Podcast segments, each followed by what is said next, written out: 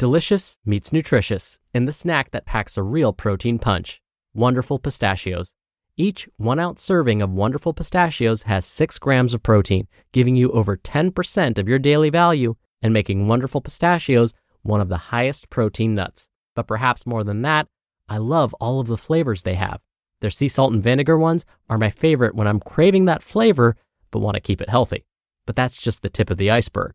Wonderful pistachios come in a variety of flavors, like chili roasted, honey roasted, smoky barbecue, and jalapeno lime, perfect for enjoying with family and friends or taking them with you on the go.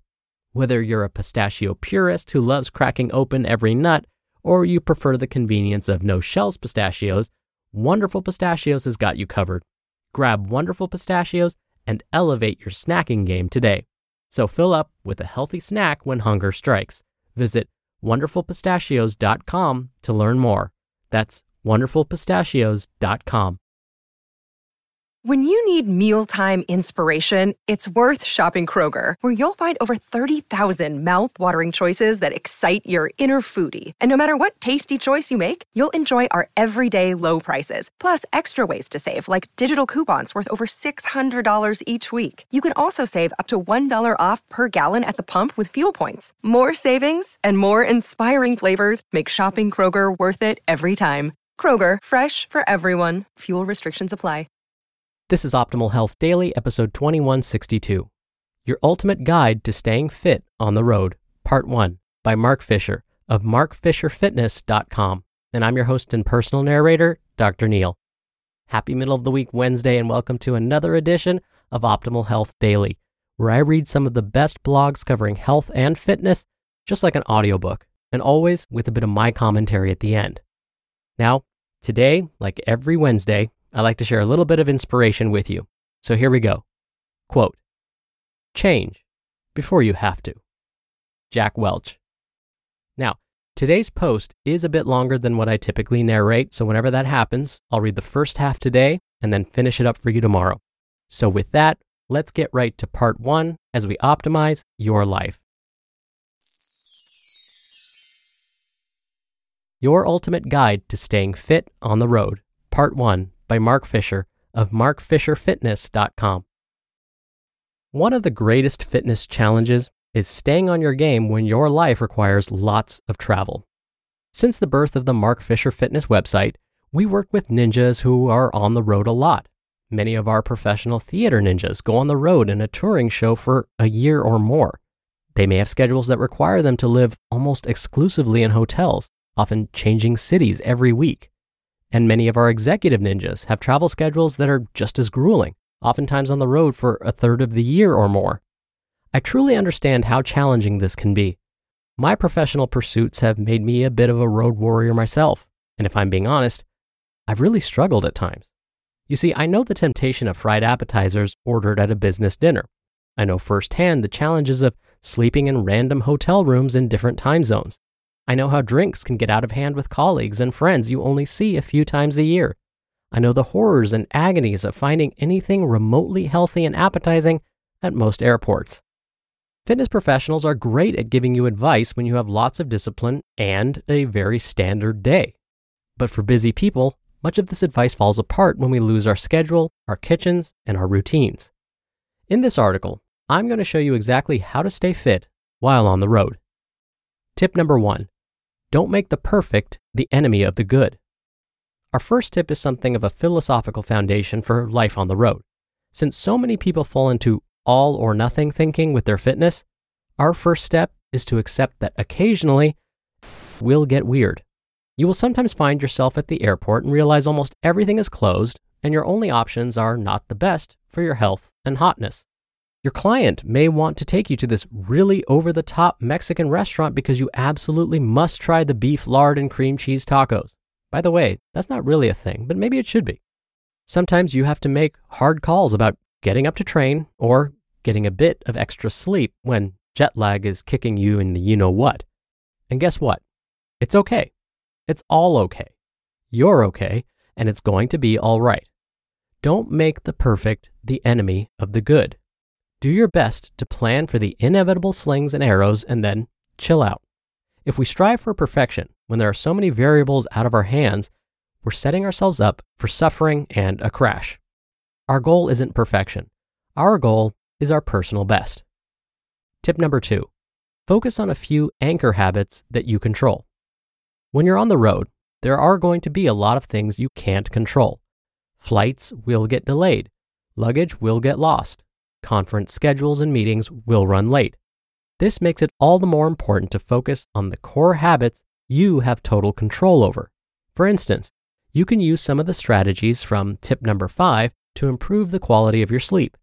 But all you can truly control is leaving dinner early enough to make sure you have a sufficient number of hours in bed.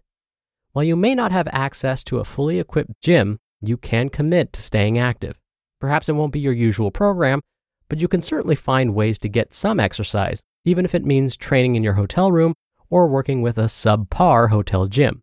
You can take your daily supplements, you can drink your water, and you can still get in your meditation. Since so much will fundamentally be out of your control, it's important to really nail the things that you can control. Not only will this serve your health and fitness itself, it's an important piece of psychological well being. Tip number three do some research in advance to plan out your training.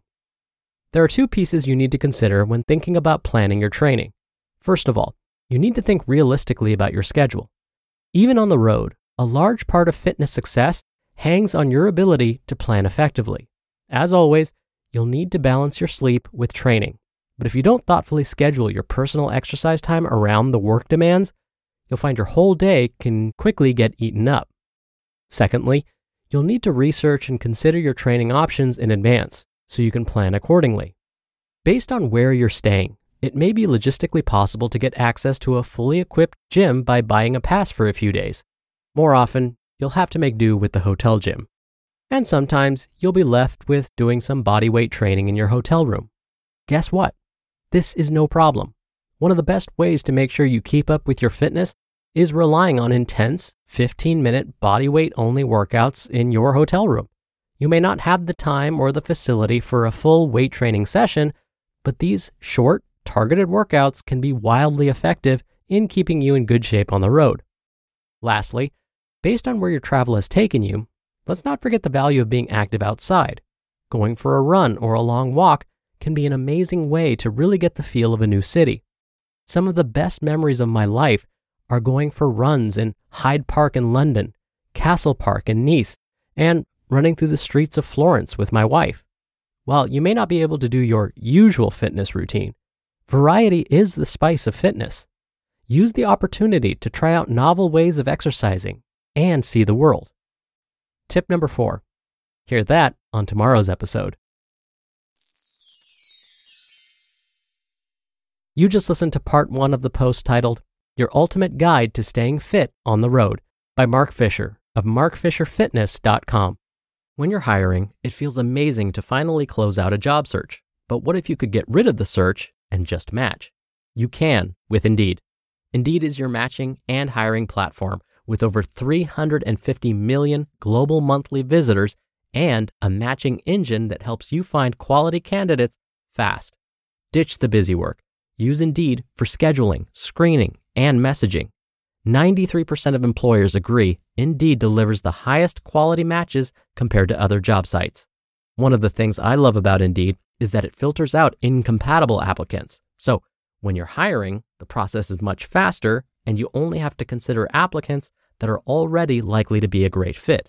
And listeners of this show will get a $75 sponsored job credit to get your jobs more visibility at indeed.com slash health. Just go to indeed.com slash health right now and support our show by saying you heard about Indeed on this podcast. Indeed.com slash health. Terms and conditions apply. Need to hire? You need Indeed. Hey, it's Ryan Reynolds, and I'm here with Keith, co star of my upcoming film, If, only in theaters, May 17th. Do you want to tell people the big news?